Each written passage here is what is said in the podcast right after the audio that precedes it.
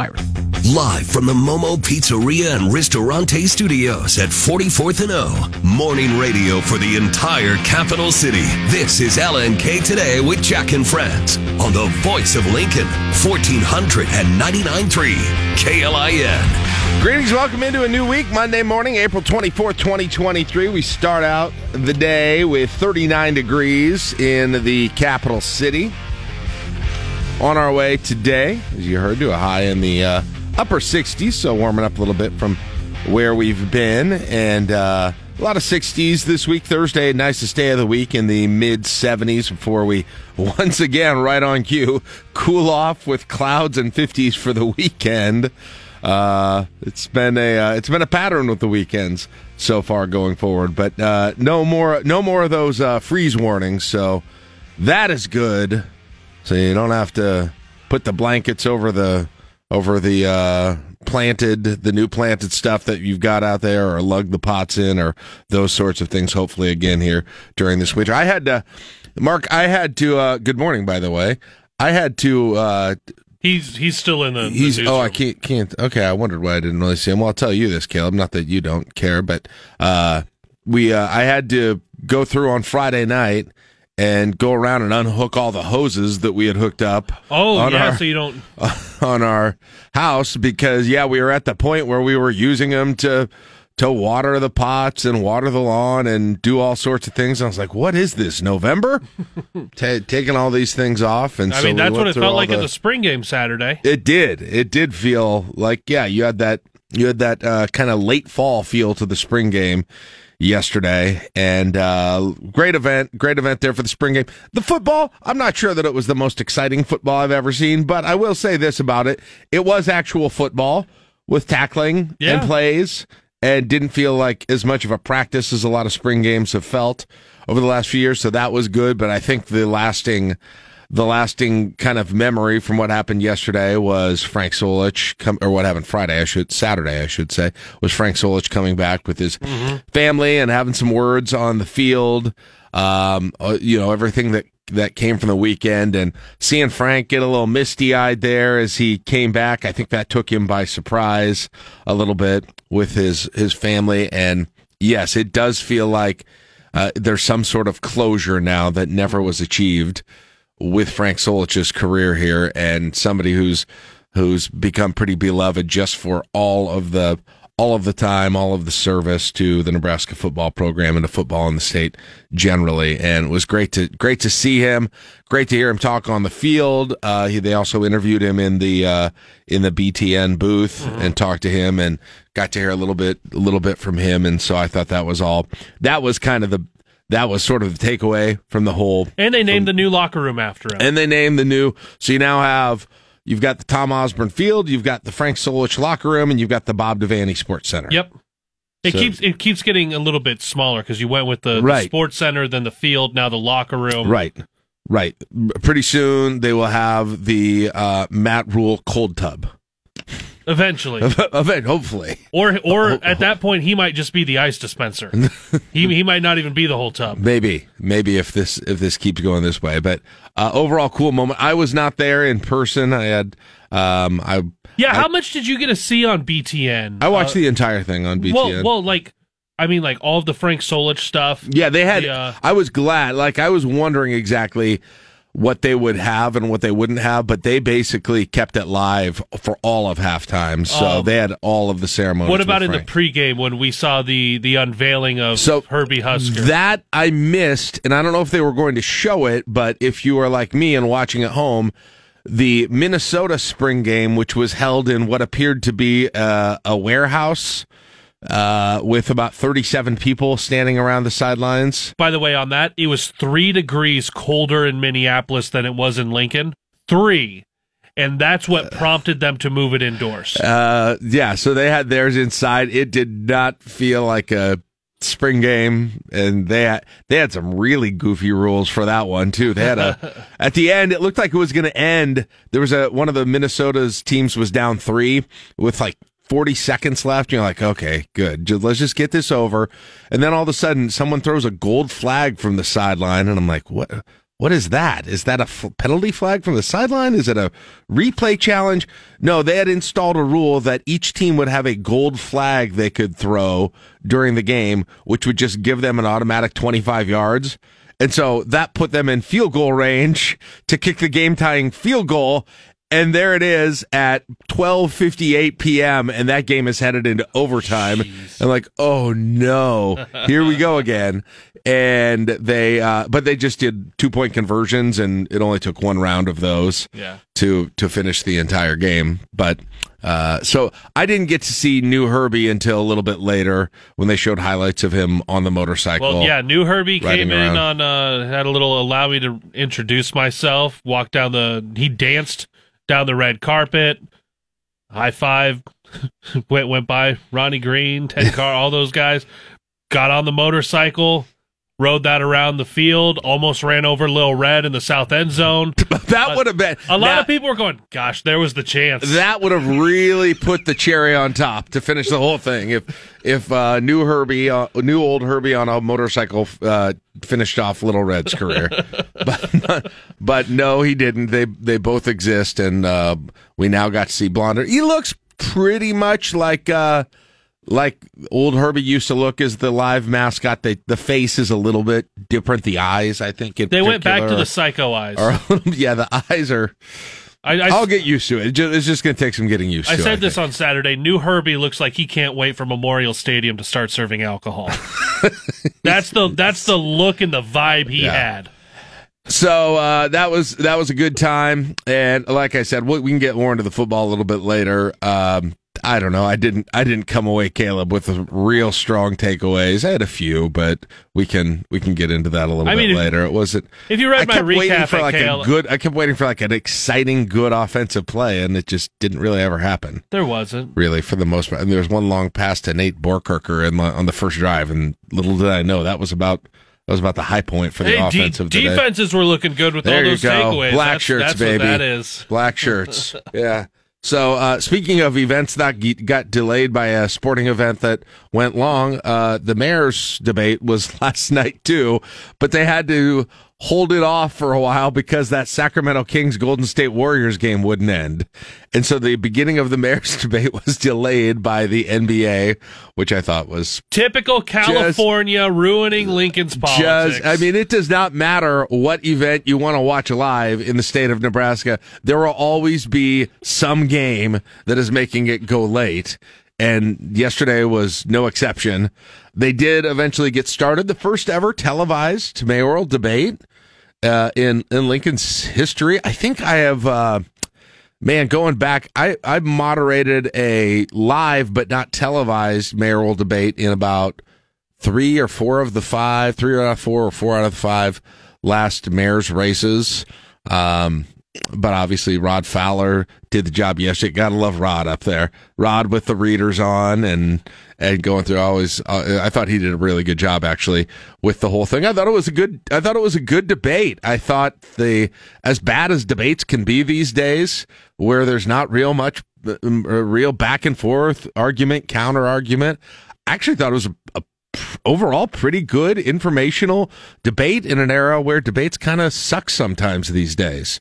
So uh, you uh, you got you got kind of the, some of the things you knew, you know, the discussions about about crime. And Mark, you played the clips there where Geist was citing the increase on some of those crime numbers, and and Baird came back and said, you know, these are scare tactics. We're talking about how bad it is here, and crime is overall down, and Geist was saying the ones people care about, the ones that are affecting people, are up. Um, you knew that you knew that stuff was coming. There were certain things you just kind of knew that you've heard from the campaigns and the ads so far in terms of where they were, but it th- there were definitely some moments too that were maybe a little bit unsuspected or not as suspected. Uh, Baird was pretty aggressive going after Geist on a couple of things. Um, regarding regarding her legislative record uh, and the things that she's voted for as well. Um, Geist, of course, not only went uh, went in on the public safety things that that were existing. uh, property tax uh, valuations, the impact of that, being more transparent with the budget was uh, something that Geist hit on. They they also was interesting to me though. They did agree on a few things, not not everything by any means, but they did have a few moments of agreement that might have surprised people a little bit when there was discussion about the project in the Haymarket, the development project in the Haymarket at Mellicars. Uh, what's the name of it? I forget bold. the name. Of it. The bold, bold, uh, yeah, bold.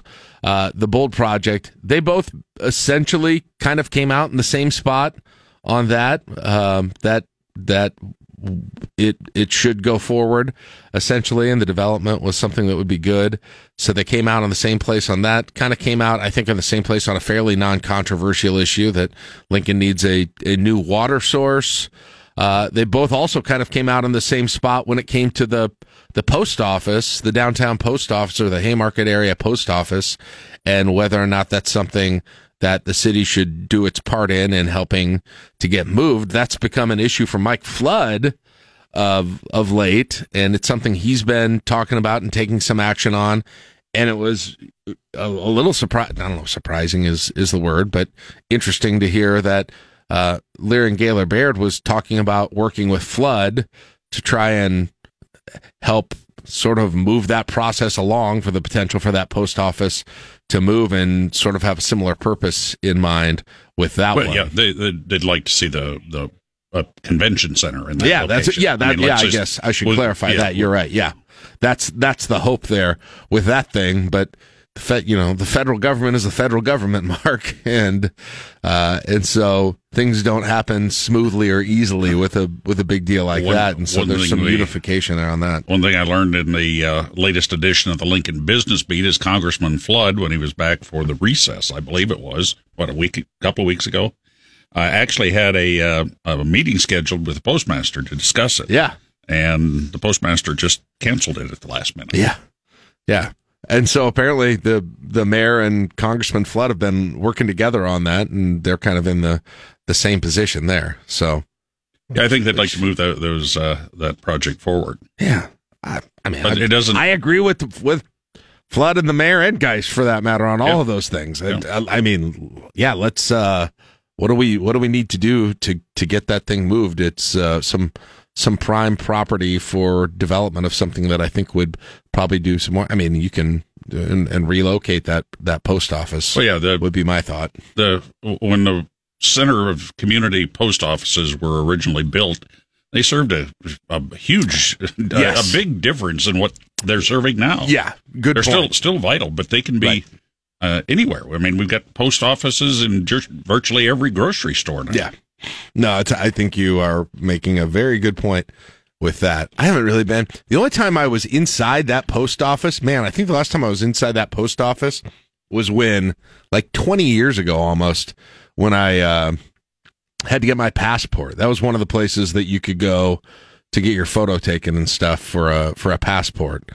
And I just renewed mine couple of months ago, and now I did it Have over you at the back yet? uh, yeah, I have actually. they Yeah. and they just sent my old one too. But yes, I know that's been an issue. I know Yes. some other people who are doing some international travel, and they're like they are cutting it to the week, almost to the day, to get those things back on time. Expedited services way, way, way longer than Yeah. it used to we be. are okay. We uh, we luckily were were prepared, and so the family is ready with that. But we went over to the building. Uh, there's you, on the university. There's a passport services place kind of over by Devaney Center, which is where we went this time around. So anyway, uh, I thought it was you know it was good. Uh, it was uh, it was good. I, I just kudos to everybody involved for for having that debate, for Channel Eight for getting it televised, for Fowler for uh, moderating it, for r- really getting into to issues, make it actually seem like a debate format all around. I thought it was a good deal, and everybody, of course, is going to come out with the probably with the candidate that they liked from the beginning. They're sticking with them after this whole thing, but it's important that we have these sorts of things. And uh, election day, week from tomorrow. Week from tomorrow, and it's finally all done. what what did the uh, poll? Uh, didn't we have the poll on this from Yeah. or is it underway now? No, it's it's uh it's still up there and it'll still be up there till after the show when we decide whatever our next week is going to be. Okay. What did you just ask people who they're voting for? Who are you voting Oh for? Oh boy, what is the what did the poll say on the uh, website? 59% Geist Geist. predicted it. Predicted it. Now, keep in mind And that is more than like 22 votes. Like it's keep in mind uh, that we did the uh, remember when we did the uh, gubernatorial primary one yeah. back in Pillen. hey, we we predicted it. Pill- We, I mean, predicted we- that one. We did, and then and then Pillen's campaign put it out as uh you know saying that he was doing well among voters, and we sort of chuckled a little bit at that, but nonetheless, Yeah. nonetheless, he ended up being it ended up being right, so he was right for putting it out there. I suppose. Absolutely. Speaking of Jim Pillen, he's going to be on with Mark Vale Hey, this afternoon, 2 o'clock. Governor's Monthly Call-In Show comes to KLIN. This will be the first one here in the uh, Momo Pizzeria and Ristorante studios. which has been uh, sort of upgraded a little bit for the governor to be here. We got new chairs in here. We got everything's looking nice and clean. Not that it isn't usually, but I- extra spick and span. I think our GM came down and was actually the one wiping everything down. I hope the governor appreciates just how nice and nice. I hope I'm going to try not to spill anything or or uh, you know m- may get anything out of order for the governor to be in here a little bit later today. So we've got that. And uh, anything else going on from the weekend, Mark, that we ought to mention? Um, duty command wasn't available this morning. Uh, there was a robbery Saturday night. Uh, Super C there at 21st and uh, G. Okay. I'm trying to, I drawn a blank. I, I know I've driven by it, but 21st and G. Yeah. Anyway, Okay. uh, that was about the only thing. Uh, we're getting ready for the airport open house on the new terminal. Ooh. going to happen the last week of May. Ooh. And that's what, just a week or two before the new air service starts. So, We're gonna get mo- more uh, now that we're maybe gonna have more people going in and out of there. We're gonna have more like uh, food options. I wonder there's- as part of this terminal. That's one Well, of the things that the airport has always been a little short on well, and, and there's going to be a full service restaurant beyond, beyond security. which Great. is, which is really good. Yeah, I think that'll be. I, I, I think that was. I mean, that's a somewhat small thing, but that's always something I've thought about when we're you're comparing Lincoln Airport to some of the other the some of the other places. And I know they've had some stuff, but Uh, mostly vending machines. yeah, it's not it's not been a ton compared to say when you're in one of those terminals in Omaha. So, all right, well, So- good. I'll be be excited to see what what that looks like too. So that's what's happening this morning. Coming up on the show today, uh, yeah, we'll get a little some more thoughts on the on the actual football that was played at the spring game. See what Caleb had to think about that, had to say about that. I've got some thoughts too. Uh, then during the eight o'clock hour, we will talk to Tim Hruza. We'll talk some Nebraska news and politics. I think only three days that the legislators are actually getting together on the floor this week. So we'll see what happens there. And then we're going to have Mike Schaefer, uh, Nebraska 24 7, joining us at 835 as well. So that's what we got coming up. You listen to LNK today with Jack and Friends on KLIN. Severe weather means interruptions. In wintertime, you can have severe storms. Check closings and cancellations You have to be up to date on the weather. at KLIN.com. Pulling up to Mickey D's just for drinks? Oh, yeah, that's me. Nothing extra, just perfection and a straw. Coming in hot for the coldest cups on the block. Because there are drinks, then there are drinks from McDonald's. Mix things up with any size lemonade or sweet tea for $1.49. Perfect with our classic fries. Price and participation may vary, cannot be combined with any other offer. Ba da ba ba ba. You've worked hard for what you have your money, your assets, your 401k, and home. Isn't it all worth protecting? Nearly one in four consumers have been a victim of identity theft. Lifelock Ultimate Plus helps protect your finances with up to $3 million in reimbursement. Lifelock alerts you to identity threats you might miss. And if your identity is stolen, your dedicated US based restoration specialist will work to fix it. Let Lifelock help protect what you've worked so hard for. Save 25% off your first year on Lifelock Ultimate Plus at lifelock.com slash aware. Terms apply. A look at news from both inside and outside of Lincoln and conversation on how that news affects us here. It's time for the Sound Off on LNK Today. Yes, it is. Let's get going with your sound off today. We are going to start. They hit this right at the beginning of Fox, but uh, we're going to touch on it here again. And so, apologize, apologies for the repetitiveness, but uh, obviously a significant story here that will be making news that this week, and that is the field for 2024. Looks like it is taking shape with a lot of lot of potential for a rematch from 2020. It does look, I don't think a surprise to anyone at this point, given how things seem to be pointing this way, but it does look like uh, President Joe Biden is going to run for election, and we should have an announcement here coming up in the next uh, day or two. The announcement by the president is expected to come via video message, which is exactly four years to the day since President Biden entered the 2020 race. But things with time have become more complicated. Of the 70% of Americans who do not want the president to run again, half cited his age as a major reason why. Additionally, only 22% of independents said that they would definitely or probably cast a Biden vote in 2024. On the Republican side, that same NBC News survey shows that 60% of Americans do not want former President Trump to run either. Hey! hey! Jeez. We got we got a couple of guys who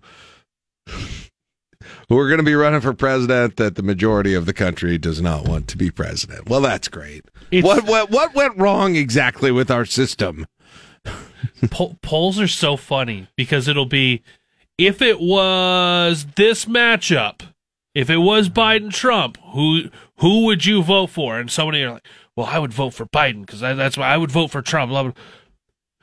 Would you even want that guy to run? And everyone's like, man, not really, not really. Like if he was there, I'm going to vote for him.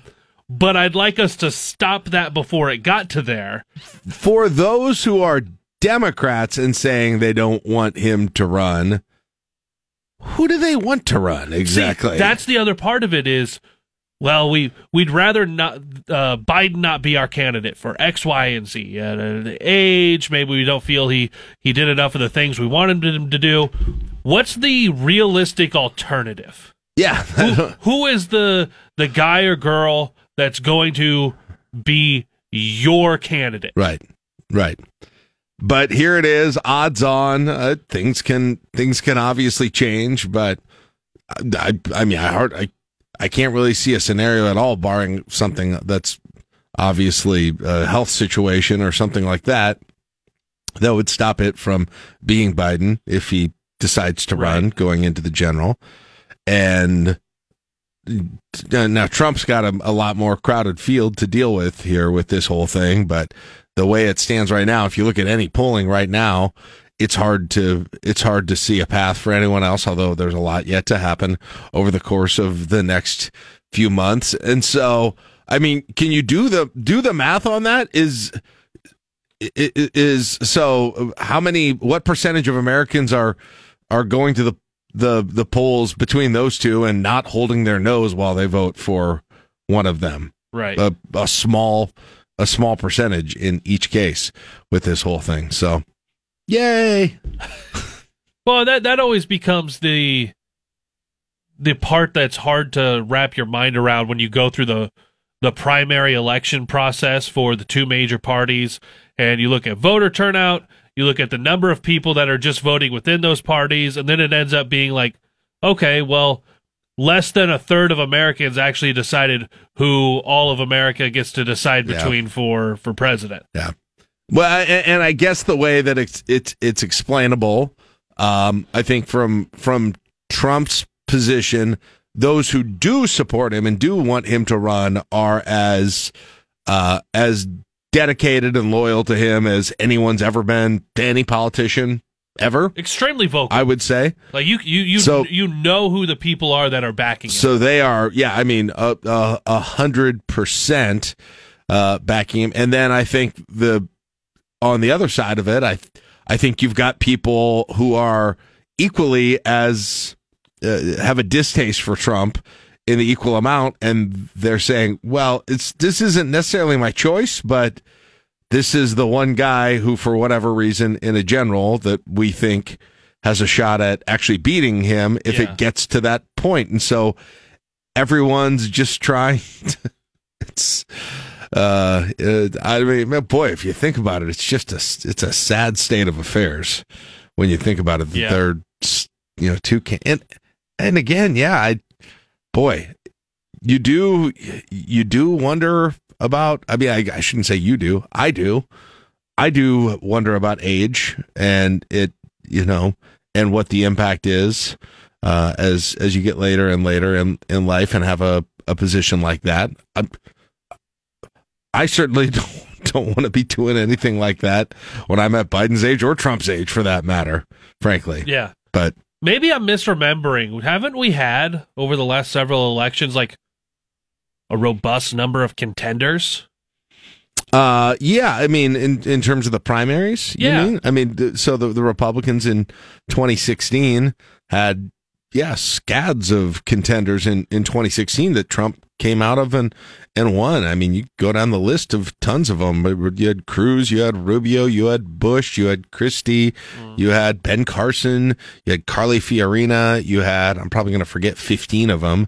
Just kind of going through the list, and then in 2020 with Biden, you had Kamala Harris, you had um, who were the other Democrats now? John Hickenlooper, what a random one that I remembered.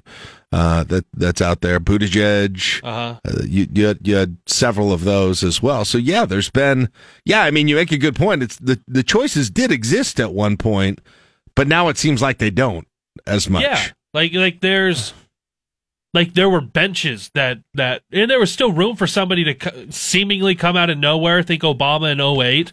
Like Yeah. like there there's room for that, but it always has well, Biden seemed Biden like kind of did a little there. bit. Biden kind of did a little bit in 2020. I mean, he was looking. He wasn't looking like he was in great situation until that that uh, he won that South Carolina primary, and that seemed to turn everything around. Right. I but well, what I mean by come out of nowhere is they they hadn't been around on the Right. national stage for a long time. Yeah, and I mean, there's people like that in the on the Republican primary now. But again, when you've got Trump there, it just Yeah. seems it seems really difficult. And and and the other thing that seems difficult is I don't know how any of any of it. The poll numbers are where they are right now, and Trump is very popular among people who are are Republicans who are still saying they're Republicans now. And I don't like I don't really see a path to anyone any of these challengers reversing that. Yeah. Especially because they're all they're all scared to talk about him. Yeah, that, he he can he can legitimately damage your I mean, he will your career trajectory. He's I mean, he has done a great job of becoming unbeatable in these primaries because everyone's everyone has in the back of their mind a fear of really taking him on. And I don't know if that person is I don't know. Like at this point, I don't even know if DeSantis is running anymore. Yeah, I don't know. I- is I he think he gonna is. Stretch this out long I enough think he be like, is, "Oh, we're not going to get in it." Man, I, I I assumed he was, but as this thing goes on and on and on, I I kind of want. I still tend to think he is, but I wonder if he will. So fun times. Only what? You think this mayor's race was long? Holy cow! we got a year and a half until we uh until we actually settle this thing at the ballot box in 2024. 18 more months of this thing. The uh the uh Republican National Convention is mid July next year. Okay. Mid July. And that's up in uh in Wisconsin, isn't Milwaukee, it? yep. Milwaukee. And the Democrats are in Chicago this year. It's a Midwest affair. But uh but yes, you have you won't officially have like because you you probably know from the primaries, but you won't officially have your candidate until right, that's the July official nomination of next year. Uh, I f- I feel like yeah. I feel like we know what's uh what's going to happen with that. We'll see. Uh, but, but like I said, a lot can a lot can happen between now and then. Other things going on this morning other than the 2024 presidential race. This is a this is a crazy and also tragic story as well. So apparently people driving around uh, Chicago, west of Denver, including in the Boulder area uh, or nearby the Boulder area as well, are coming upon an odd and super dangerous phenomenon where there are people throwing rocks at cars.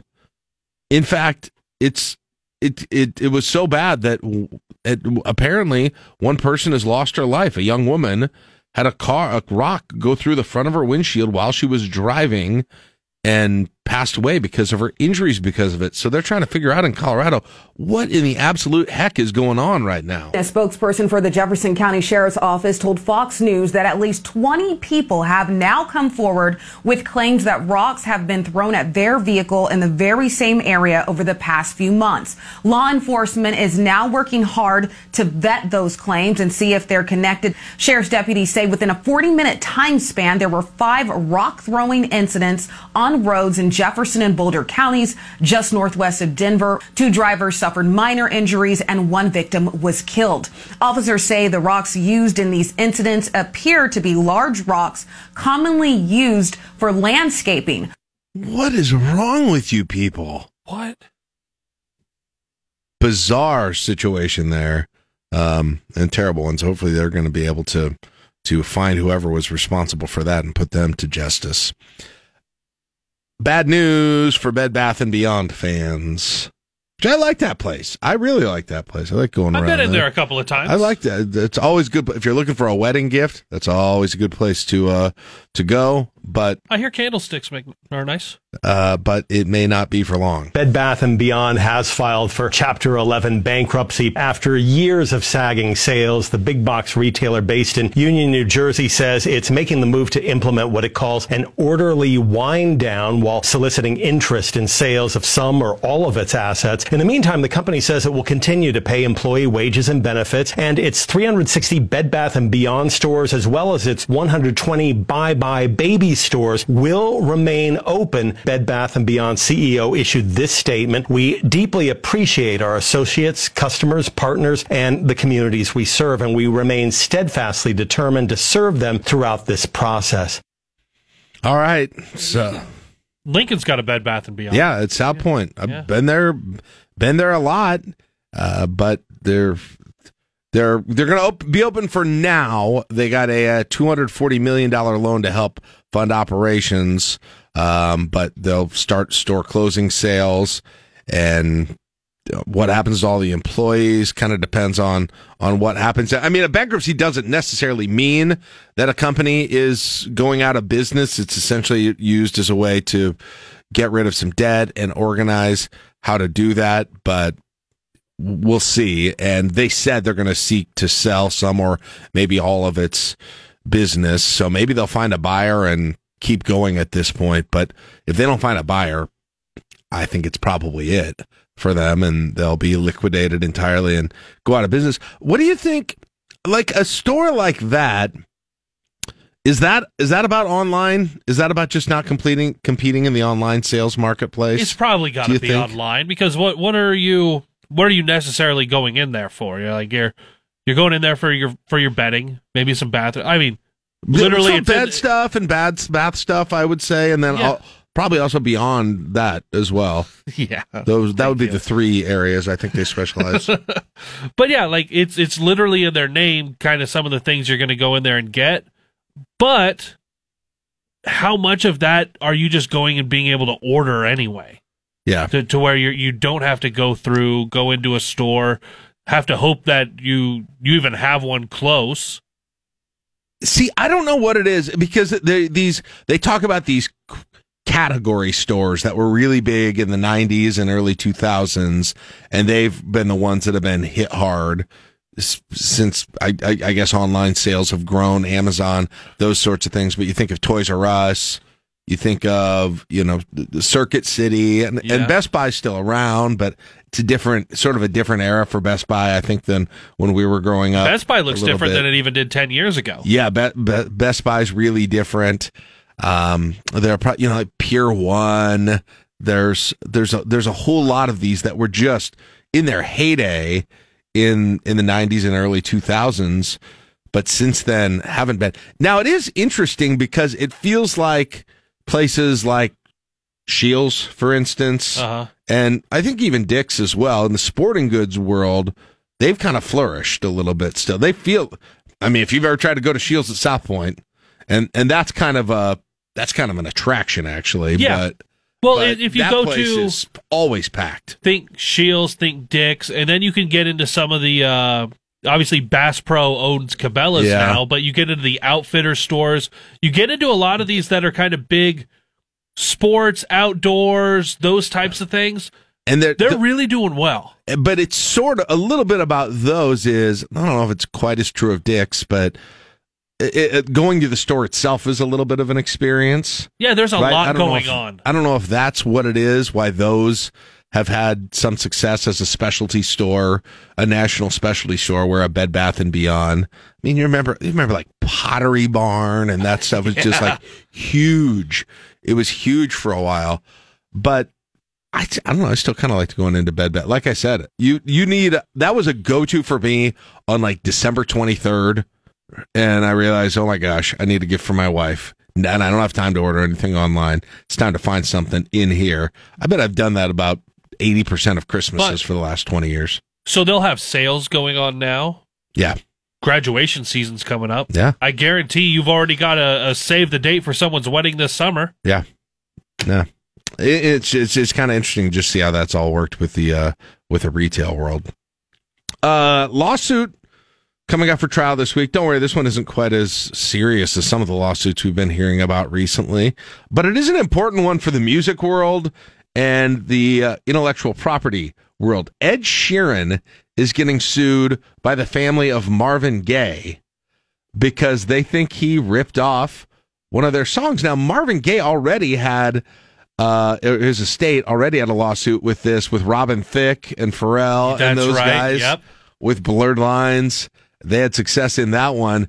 Think they're going to have success about with Ed Sheeran? Take a listen. Jury selection is set to begin in Ed Sheeran's New York City copyright infringement trial. The singer accused of ripping off the melody, harmony, and rhythm of Marvin Gaye's 1973 track, Let's Get It On. Understand me, sugar. For his hit 2014 song, Thinking Out Loud. Relatives of the late Ed Townsend, who co wrote the 70s classic, suing Sheeran, Warner Music Group, and Sony Music Publishing for a share of the profits from Sheeran's song. The Grammy winner has maintained any likeness between the two are basic musical building blocks, not eligible for copyright protection. Kristen Goodwin. Okay. Fox News. With all due respect to Marvin Gaye's family, I have heard songs that are way closer together than those two are in terms of how they sound. In fact, the first time I heard that song, that Ed Sheeran song, which you've heard a million times probably, at least I have, it's a little bit overplayed. Uh, the first thing I thought of is it sounds like Van Morrison's Crazy Love. That that was the first song I heard when I using Crazy Love right over top of it. It doesn't sound. Do you hear the "Let's Get It On" thing? No, I didn't. But I, I was also focusing on putting together a jury, and there's no guarantee that everybody on that jury isn't just tone deaf. Can, like you can actually hear anything happening Yeah, with that'll be- music. that's true. Didn't do anything be beyond an- play a recorder in fourth grade. It'll be an interesting voir dire process, which is where they go through and Yeah. and figure out who's going to be on the jury and who's disqualified, those sorts of things. Like, I guess I could hear it. It's like no. Right. All right. Uh, all right. I'm going to finish with this one. We're already talking about retail and, and stores here, and the ones that are, you know, still surviving and, and still doing good business. In some parts of the country, they are being more aggressive with biometrics, which may be stealing a whole lot of your privacy when you go into those stores, especially in some big cities. In New York, shoplifting and robberies are up over 22% from last year, costing business owners $300 million. Now, some businesses are turning to new technology, trying to stop robbers before they rob. Fairway Supermarket in Upper Manhattan recently announced it's collecting biometric data using either facial or body recognition software to identify repeat offenders. David Siffert is from the Surveillance Technology Oversight Project, a group that's sounding the alarm over the potential proliferation of biometric data collection. He says it's so effective it will literally mean the death of privacy.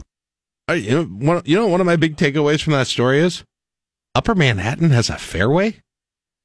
that that's What? not a bad takeaway from that. As a matter of fact, What? Upper Manhattan as a Fareway? I thought that was just like a central Iowa thing mainly. I mean, I know we got that mean market here in Lincoln now, but there's a little bleed over from the area. I mean, I, there's one thing I do not associate with Manhattan, and that is Fairway Supermarket. Yeah, it's a little bit like when you go to Times Square and you see an Applebee's. It'd be more like seeing a Casey's. Well, yeah. It's, anyway. Here we are gassing up in Buffalo, New York at the Casey's. Right. that'd, be, that'd, be, that'd be like seeing a Runza in L.A. It's bizarre. Now, LA could use a run. That'd be cool. It'd, be, it'd do well there. All right, we got to take a break. 657. It is LNK today with Jack and Friends on KLIN. Pulling up to Mickey D's just for drinks? Oh, yeah, that's me. Nothing extra, just perfection and a straw. Coming in hot for the coldest cups on the block. Because there are drinks, then there are drinks from McDonald's.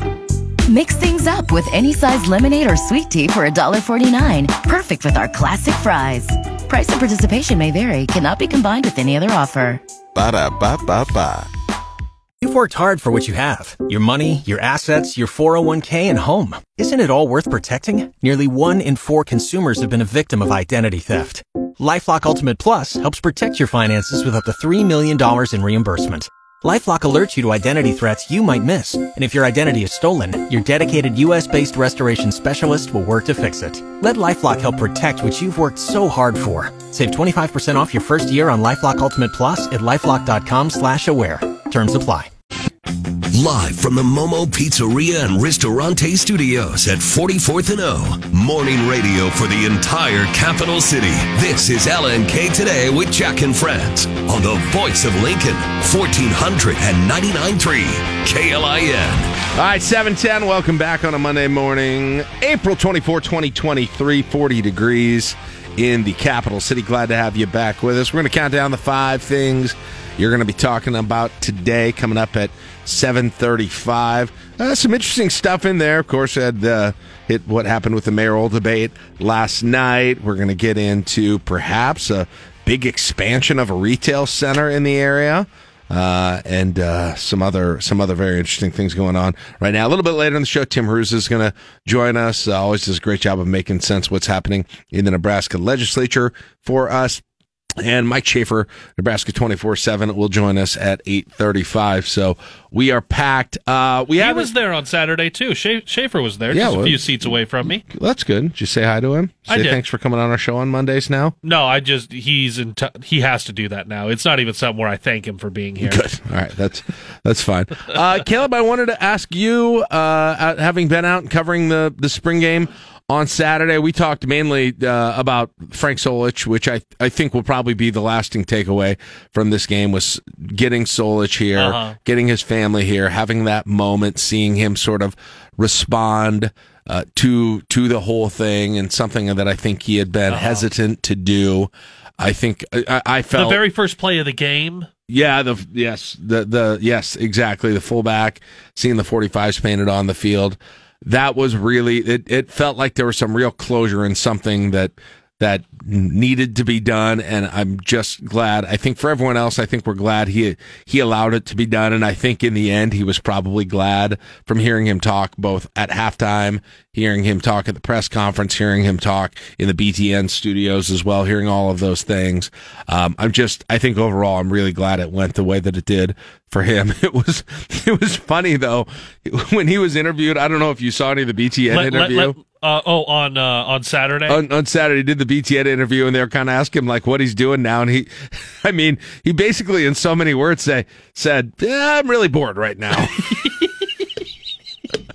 That's phenomenal. and I was like I was like uh, man how long until this guy is an assistant coach again somewhere or an analyst for some college football team Man, somewhere he I mean if you were if you were looking for that in that interview it was definitely there that he is uh he would sure be interested in doing something more football related again. He doesn't look like uh doesn't look like somebody who's done, but nonetheless, it was I it was am great to have him there. phenomenally bored. Was- I mean, he didn't say those exact words, but man, it really came through. now, here's the thing. Did you catch this from his media availability on Friday? Uh, I don't know. Now, there's not a curse that's been put on by any of my family members, that I know, or else there would be a few more people in trouble, you know. But um, no, we've, we've, we got, we've got nothing to do with curses, and, uh, um, and so that uh, if there's a curse here, it's, uh, it's not, not because of us, and uh, w- let's just say it's gone now, if there has ever been one, okay? There, okay, Hey, that's what we wanted. we, we, it took a year later. Not even a year. It took nine months later. Did we do that? We uh, this is that was it was the opening to the curse breaking was what we were doing. We started We were the opening ceremony. we started the process and I mean you could make an argument you could make an argument that we sort of uh we sort of uh, you know grease the grease the whatever grease what what what car word am I thinking of here grease the lubed the gears or whatever to I'm just gonna let you do this one. man I cannot think of the what is a car analogy for saying that we sort of Grease- loosened something up Something with the tires. grease the wheels Well, we Lube- fired up the spark plug. we lubed the chassis. Anyway, um, we did that. We did that when we uh, reached out to Frank Solich back last fall, and tried to try to get him back, or at least do a little message for our for our break the curse event. He uh, he passed. He very kindly passed at the time. Passed along his best wishes, but you know, uh, if if we if we hadn't gone through that process, does this happen? Probably, but we don't know for sure. I don't know. Probably, but we don't know for sure. And so that was yeah, that was good. But I wanted to ask you, Caleb. That was I think the the big takeaway. But there was also a a football practice slash game. Yeah. Uh, I'm curious what your big. Give me some of your sort of top line takeaways from the game on Saturday. Uh, I mean, first and foremost, you look at the quarterback, and, and Jeff Sims looked good, as as well as you can. It was he was one of those where he got his work in where he did, and they mix and match the the quarterbacks around. Um, nine of thirteen, hundred and whatever yards. So, and he moved in the pocket really well. I think that was one of the things that there were times that it looked like he was dead to rights. That someone was coming in on the blind side, and it was like they weren't going to rock him, but they were definitely still going to hit him. And then he does this spin out of there like he had eyes in the back of his head. And it happened a couple of times, and you're like, okay, well, if this offensive line were still like, they're not going to be a bunch of all Big Ten O linemen. Like that, that's not something that happens from last year to this year. Um, so when you when you look at that, it's you're going to need a quarterback with some escapability, and he's definitely got that. Casey Thompson didn't play. Logan Smothers didn't play. Uh, Chuba Purdy looked, I don't know, about like he looked last fall. Yeah. Um, like there there wasn't a whole lot of difference there. Heinrich Haarberg, there were some drops. There was some wind. He didn't complete like his f- first of like his six passes or eight passes. But man, he's fast in the open field. He's got a cannon for an arm. What does that quarterback depth look like? We saw Richard Torres get on the field. Um, so I think it, it's really can Casey Thompson get healthy, and then how much of a competition it is between Thompson and Sims. Um, I don't think Purdy's really in that discussion for top two. If, if Smothers is healthy and, and Haarberg can continue to to work with with this staff, what does that do to where Purdy's at? Does because Purdy's got a couple of years of eligibility left, Smothers does, Haarberg does. You're really bunched up now for the guys with a couple of years of eligibility. I would expect one, if not two, to hit the portal. Yeah. Um, so you've got that on the quarterback side. Overall, offensively, you put eight balls on the ground, and not all of them were somebody hitting you. Like they were unforced. You just dropped the ball. Matt Rhule talked about that from their last scrimmage. Uh, not this last Saturday, obviously, but a week before the spring game. Guys putting the ball on the ground too much. That's got to get taken care of. And I, I don't know. I don't know how you coach guys to just not drop the football when there's nobody around them. It's one thing if you're taking big hits and you're a running back, and it's like, man, you really should hold on to the ball better. But if nobody's around and you're just dropping the ball, that feels like that could be an issue that we're really going to watch the first couple of games this fall if, if guys are going to be turning it over. Def- the other, the flip side of that is defensively, guys were finding a way to take the ball away. Um, there were there were six fumbles that were lost. There was a uh, an interception at the end of the game as they were just trying to force something into the end zone. MJ Sherman looked pretty good. That's a young guy. The uh, Princewell Umanmielen, he got in the backfield. He was really disruptive.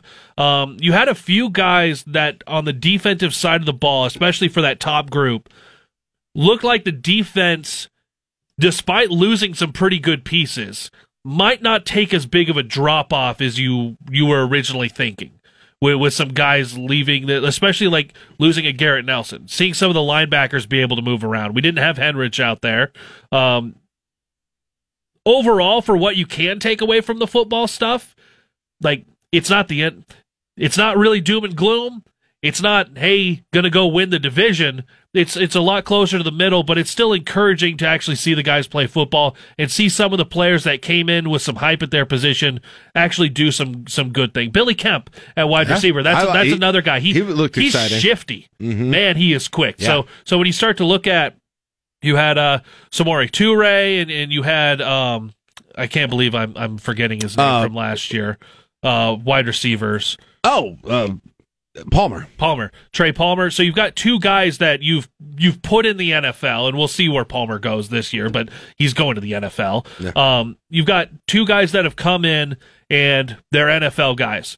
Is Billy Kemp that next guy? Um, Maurice Washington didn't look bad. Like there, there are some wide receivers that like. There's still plenty of depth in that room. Billy Kemp, just the way he moved on the field, made it seem like if he can get some volume, he's going to be that guy. hmm Yeah, yeah. I, I I think I agree with with all of that. I would say though, as for the quarterback, I, I mean, I was most excited to see Jeff Sims just because I hadn't seen him other than a little bit of film from Georgia Tech. Right. You know, I just what does he look like just here? get a sense of what type of a quarterback that he is. Um, and I still don't know that I know all that well, but it, if you're Casey Thompson and you've seen all, you've seen all of spring practice, obviously, if you're Casey Thompson, but I didn't necessarily see anything where it was like, well, you know, this quarterback race is over No, absolutely by not. any means. And so, and and I have continued to be someone who says, I really hope you've got two, three more quarterbacks that are very capable of starting on the roster this year, which is really hard to do in college football in the transfer portal Yeah. era. But you need it. You definitely need, and you just have to go back to the last several of Nebraska's seasons to see why that's the case. I I am very hopeful they enter this fall with Thompson, with of course with with Sims, Haarberg. I assume you know Logan Smothers. I would love to have at least all four of those guys still here. Yeah. uh, and and be on that. I think it's important. I think that's really important. And I, I don't I don't see anything this spring that would make it obvious. Now I don't know what's inside Casey's head right now, even what options he may have or not have. or or how healthy he really is, or how healthy he is. How that recovery I is ha- going. I personally didn't see anything in the spring where I was like, oh yeah, he's going to see that and he's going to see, you know, Uh-huh. it doesn't. There's just not going to be a lot of playing time here. I didn't see that at all with him. Now the thing with that is when you look at especially the Smothers Purdy Smothers Purdy Haarberg, where the guys that whatever order you want them are three, four, five. If you're the one that emerges as the three among that group, you're two hits from starting. Yeah. And, and behind this offensive line, that's a realistic And possibility. the third string quarterback has played most years. Yep. Frankly, it. I mean, it, it's it's definitely happened. Um, yeah, with, without a doubt. And I and and I just don't think Smothers is ever leaving though. I don't think he's going to leave. I think he likes it here. Smothers Um, is such an awesome young man. To- For Yeah. hi- he wasn't out there on Saturday, but you you you got a sense that he still got in some good work as a not full participant this spring, just like Casey Thompson. He's so smart. We've seen him in spurts. That's a guy that you just want as part of your program and hope that you can find a spot for him. There, there was a part of me though. During, and, and anyway, I, I didn't say any of that to be uh, to criticize Sims. I mean, Right, I think he was he was fine, but he didn't get out there and be like, "Oh yeah, this is this is QB one with a bullet." When when you saw him out there compared to what we we'd seen from Casey, I think that they'll be. I would think they're going to be battling out in the fall if Casey decides to stay in terms of Good. who's going to be starter. O line needs work. I mean, man, it's glaring. It is still glaring, and it seems like a broken record but the O line still needs some work. And then it looked like you had an injury on top of that. But looked like Corcoran was okay. Yeah. Uh, after it was all over. But if you had that as well, that was going to really complicate things as well. And, you know, you just, I, I, I just hoped at some point we would see some kind of an explosive offensive play to just get you a little bit excited. And it just never came the entire day. It, what was, I, I assume that catch by Boerkircher was the biggest gainer of the, that was like third or fourth play of the game. That was probably the biggest gain of the entire game, unless I'm forgetting something. Maybe that was, was. a that was a pretty big one. Haarberg had a nice run um, with one, but Yeah, the just- Boerkircher, that, that 38 yard catch, that was a long of the game. Yeah. Hard to tell the the running back room. I mean, you've got a lot of depth there. It's hard to tell. I, I thought Anthony Grant looked. I thought Anthony Grant was looked better than he did at the end of last year. He got I a lot of use, too. He got he was going forward more than going laterally. Yep. AJ Allen wasn't able to find much, um, to find much running room during the course of the day. It's he, he only got he's only credited for well he's credited for eight carries but i mean not only one of them went over or two of them over six yards Yeah, there were a couple of times I saw Rahmir and I he did something. I was like, I still can't believe that guy just didn't play last year. As coach's decision. Um, but yeah, and then I mean, defense. You didn't. I mean, keep in mind, you didn't have probably your your two most veteran leaders of the defense playing Right. in that game, and Reimer and Henrich. yeah But across that defensive line, that and I don't even know what what in this three three five, the classifications are a little bit different than than we're used to. So some of them are kind of outside linebackers, Yeah. DNs, but. Boy, there were a lot of good things happening, and I don't know if that was about the offensive line or if that was about those guys. But That's the there were of the about five game. guys, even AJ Rollins, who just came in over from tight end, and I was like, man, yeah he looks like he's been playing defense for a while. So there was a lot to like there, and and hopefully that bodes good tackling too. Yeah I that, thought throughout that, the game. that was good to see To the, the extent that the fumbles were an issue on offense, it was nice to see. I thought solid tackling throughout by the defense too. Yep. So there you go. Some thoughts on the spring game. Now we just got to wait four months for another one of those. 129 days 725. Caleb's got more sports coming up next on KLIN. Living in Nebraska means severe weather is always in season. Your severe weather action team is based on 1499.3 KLIN. Pulling up to Mickey D's just for drinks? Oh, yeah, that's me. Nothing extra, just perfection and a straw. Coming in hot for the coldest cups on the block. Because there are drinks, then there are drinks from McDonald's. Mix things up with any size lemonade or sweet tea for $1.49. Perfect with our classic fries. Price and participation may vary, cannot be combined with any other offer. Ba da ba ba ba. You've worked hard for what you have your money, your assets, your 401k, and home. Isn't it all worth protecting? Nearly one in four consumers have been a victim of identity theft. Lifelock Ultimate Plus helps protect your finances with up to $3 million in reimbursement.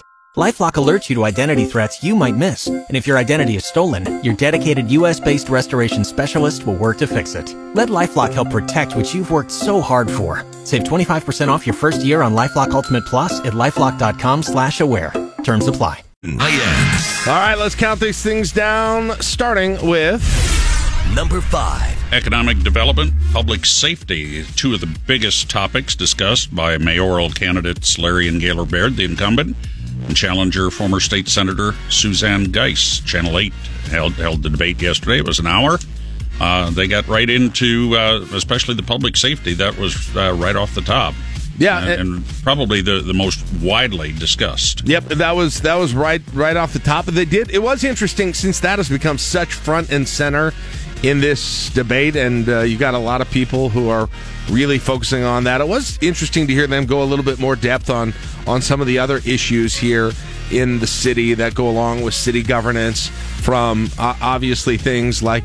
Uh, property taxes, uh, additional things like you know one of the things that I I feel like is it's just not a super sexy election topic, I don't think, but it probably is as big an issue as anything in this race. Uh, it, it- not not necessarily just in this race, but for the city going forward, and that is issues with affordable housing and how you're able to deal with some of the housing shortages that exist in Lincoln right now and how key that is to a whole bunch of things for Lincoln's future right now. I was glad to see that they spent some time on that. The mayor talked about the things that that she's done uh, in in her tenure so far to do that.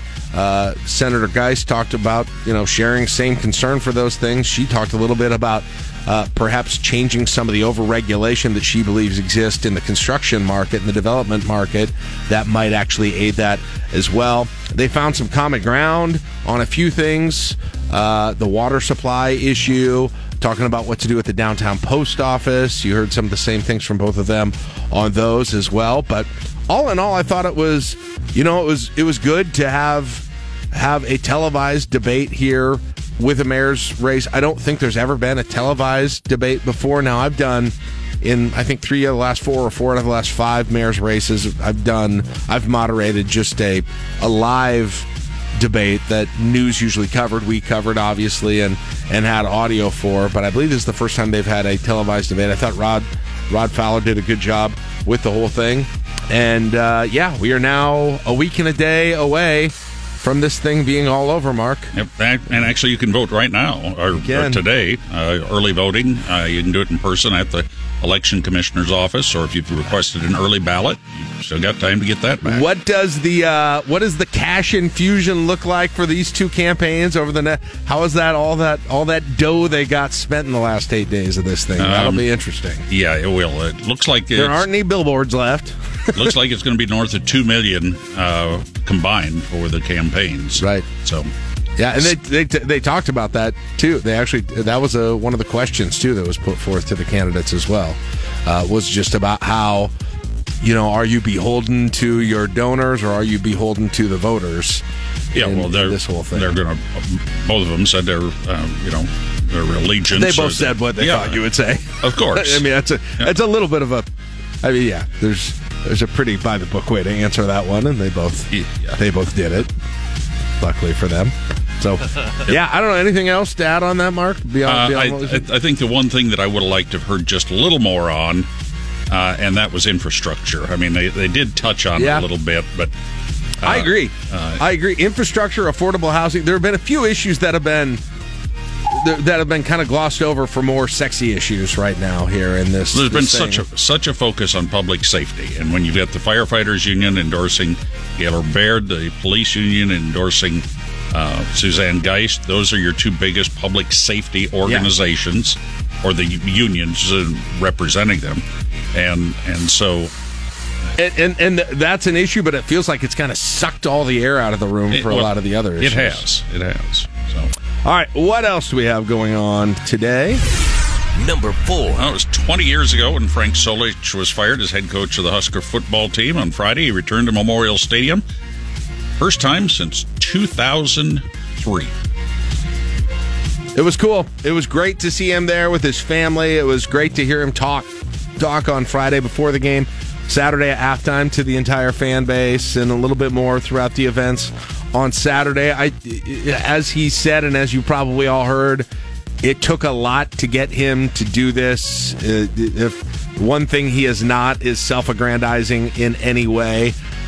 I was glad that I got the feeling, and, and I think he did too afterwards, that he was he was happy that he ended up doing this and reconnecting, uh, reconnecting with a bunch of people. He was talking about seeing some of the high school players that he had coached. Yep. When when he saw this, uh, or when he was in in town for this, and I know they had some big gatherings so former players could get back together. I mean, that was a big part of this whole thing as well. But it it did feel like there was some closure there of something that was left open and you know what that what that it would have listen it would have felt really bad i think for a lot of people had you know he he eventually event, everyone eventually passes away Right. and and that that would have happened and this moment had never happened that would have felt really really wrong, I think, for a lot of people. And so now that didn't happen, and hopefully those reconnections for him um, are are ones he's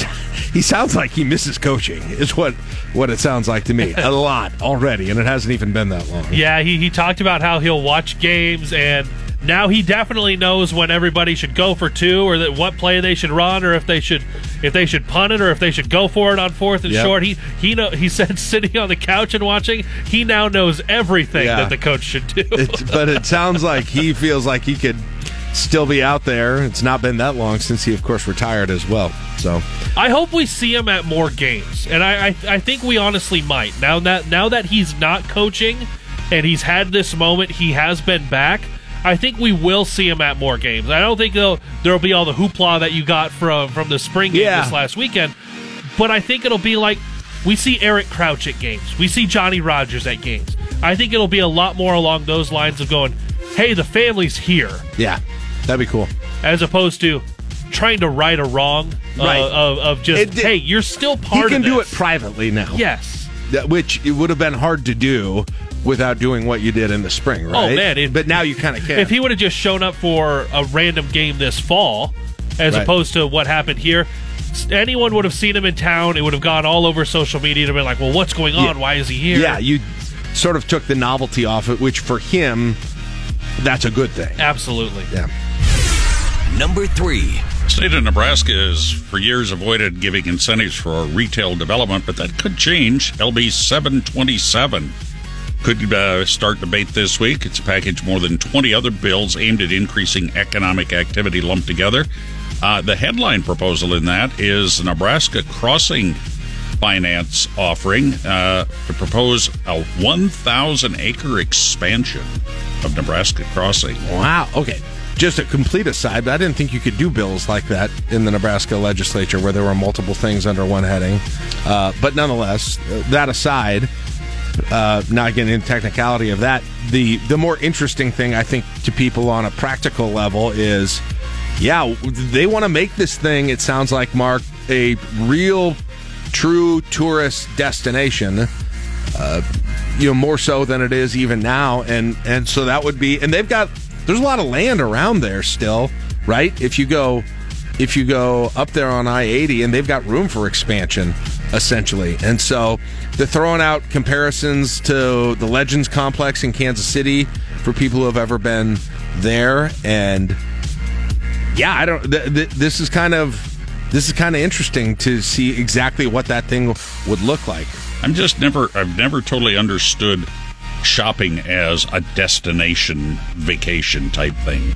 Um, It yeah, just- I don't. mean, it, it, yeah, that I, I understand what you're saying. That I, I mean, I think it would probably be something where, and maybe Caleb can can speak to this a little bit, but it's probably tourism from within the state and kind of within the area. I don't know. What do you think about that, Caleb? Well, I mean, there there were times, especially growing up in a small town. Why did we go to Grand Island versus some of the other places? Because they had a mall.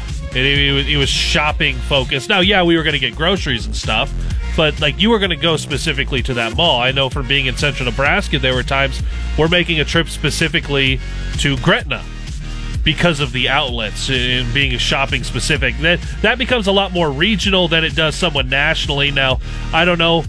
Are there people that are going to Mall of America specifically and, Oh, yeah. and making that a destination type Sure. of Yeah, thing? yeah. Matter of fact, at one point, Northwest Airlines, which is now Delta, had from Kansas City, Omaha, Des Moines, and uh, others. They had day trips Yeah. with buses that would take you to the Mall of America. You could fly out in the morning, shop all day, and fly home that evening. Uh, That, what- that sounds kind of What fun. would you guys? What do you guys think you would need to be added there to make it feel more like that? I mean, they added the the REI, which is kind of a, a, a unique thing. An Are there more things like that that they Indoor could- Cool Crest, Yeah, some kind of. They probably honestly do. Mark Great- need some great- kind of uh, Great Wolf Lodge uh, type of thing. yeah, Yeah. Great Wolf Lodge. Yeah. I can I, I Lincoln should get one of those. I I don't want one there because Actually- I, I want Lincoln to get one of those. Actually, the best thing they could have out there to, to increase traffic is a regional airport and close down Lincoln and Omaha. Yeah, I I don't think that's happening, but you No. make you make a good point. But yeah, Great Wolf Lodge is a, a really good one. The other thing is, has anybody else been there and thought it's weird how few restaurant options there are around Yes. there ever? Like it's seems like it's way, and they've got more sort of within there, but I, really- al- I always think that when I go fast. there that there's should I can't believe there aren't more because there's a lot of times, frankly, when I'm with you know maybe my family or with other people, and we're frankly killing time while someone else is shopping. Not going to name names, but it, we need you need a place. You need a place where you go hang out and wait and get something to eat. And there's a few of those there, but but there's not a lot. Right. That would be another thing that What's would make a lot of sense. But you got to have a big anchor thing still. What's the place near near uh, Des Moines? That Jordan Creek Mall. Yeah, Jordan Creek. Yeah. Yeah, that always felt like when I lived there or visited family, you would, you could just go spend the whole day there. Plenty of places to eat.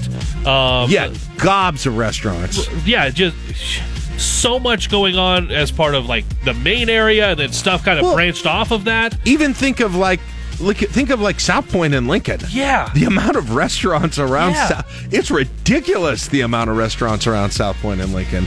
It, it feels like that would be a big thing that you would need there too if you're going to do that. But I think Mark to Mark's point, you do uh, to make it that thing you need one big new I don't tourist trap sounds like a not a condescending way to say it, but you know what I mean. But what, what a what's the big draw? you need another bigger draw. Well, you and I don't know what that is If exactly. you if you build a new prison over in that area, Oh, you're going. I don't think that's what we're looking for No, I'm. I'm talking in the area. Oh, okay. You're going to have more people coming It's to true. visit. You've got uh, the chance of more people living Also- in the area. What happened to the lake?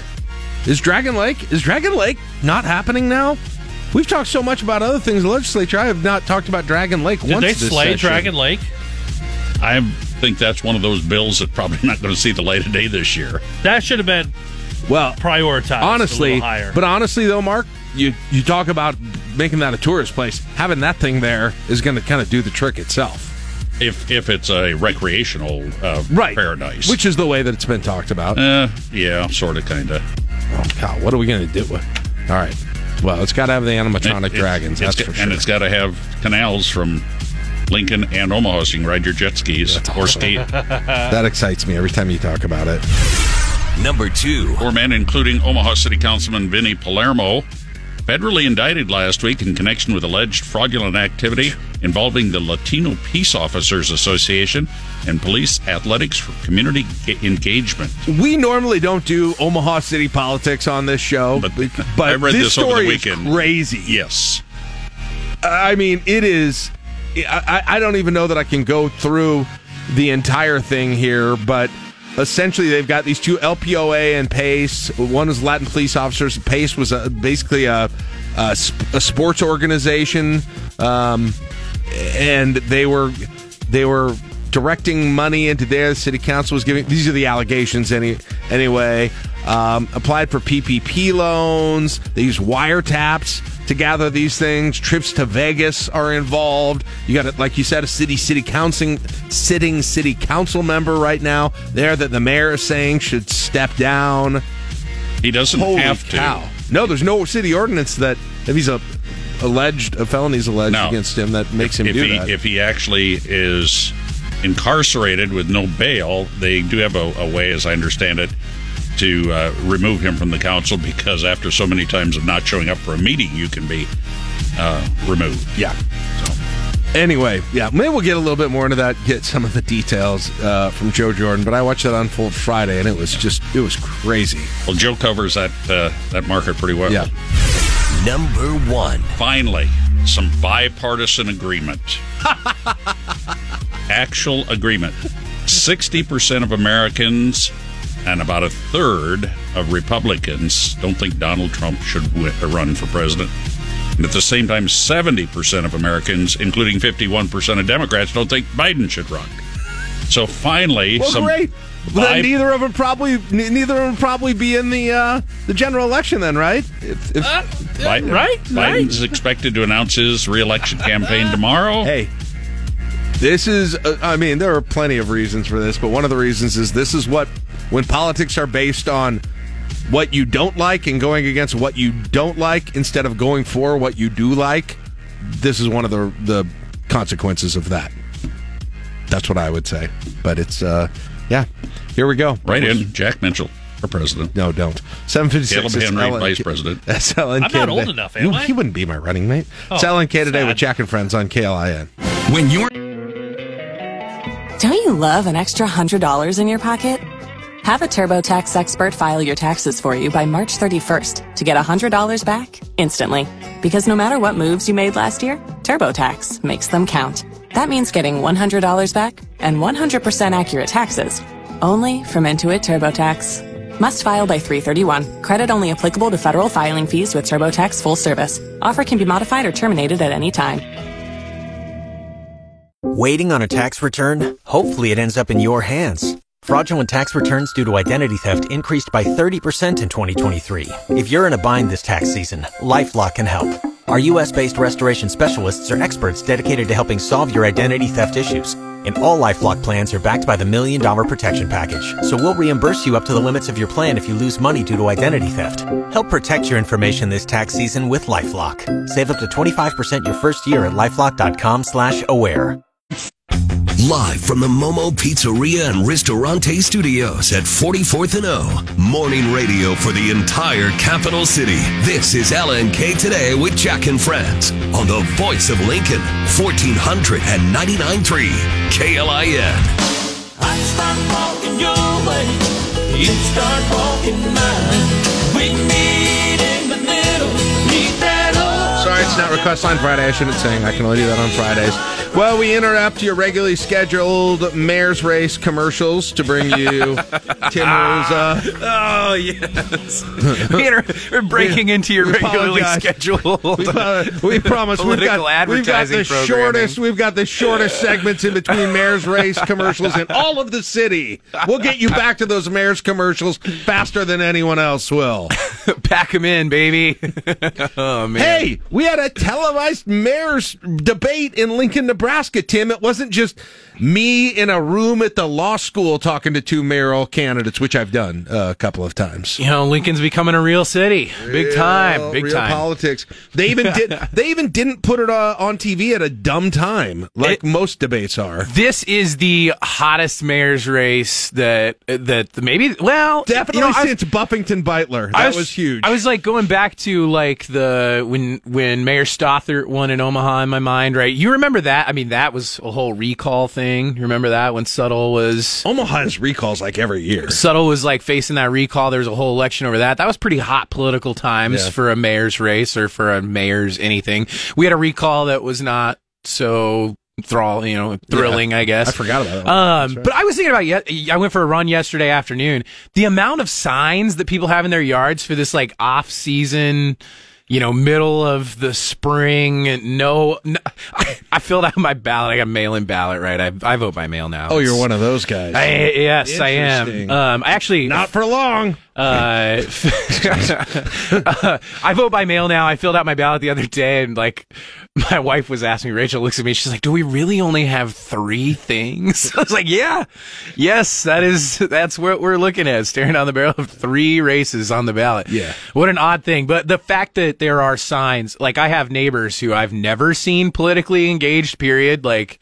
Oh, interesting. They're not like they're not they're not putting a president sign like you know you rewind to 2020 I don't remember seeing Biden or Trump anything in anybody's yards or like even even the last general election no congressional signs or anything there are Geist signs and and Leirion for Lincoln signs left and right Politically engaged locally. That's a good thing, right? And I- I ran Unless through- it's not for your candidate. I, I in the in the last five days or so, I've been through two or three neighborhoods in Southeast Lincoln, and there are signs everywhere, everywhere. Like it's not every block. There's somebody who's got a sign. I still wonder if people. I definitely. This will surprise no one, I would think, except for you conspiracy theorists out there.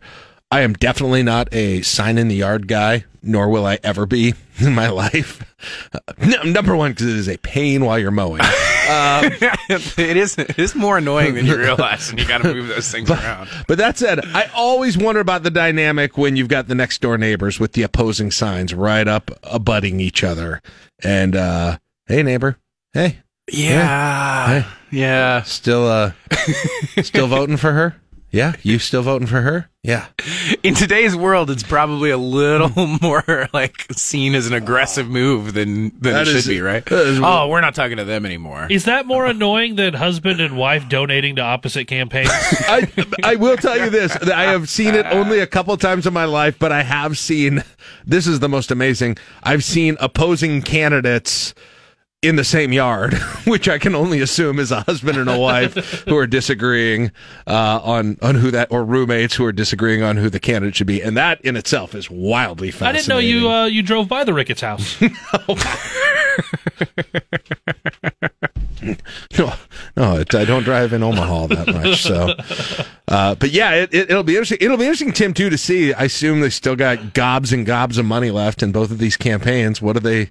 What do they do with them? Are there any billboards or radio? Gobs radio? and gobs of money. How can you have gobs and gobs? Of, You the get money, gobs and gobs of money. Well, speaking of, uh, you know, Yeah, I mean the late expenditures will be interesting. The post like review of this entire expenditure plan uh, is going to be wild. I mean, you guys mentioned a couple million dollars. I think it's it's definitely going north of two million dollars, and that'll probably be in direct spending, right, for either in kind contributions or like direct candidate spending. Like the third party expenditures are going to be pretty wild too. What's what's most interesting to me about some of this stuff is like there's so much money in the race too that you're trying to figure out how to spend it, right? Uh, we joke about radio commercials. I we're sitting here on the TV. Good Morning America's on on one of the TVs in the studio, and I just saw a Leirion commercial come across there.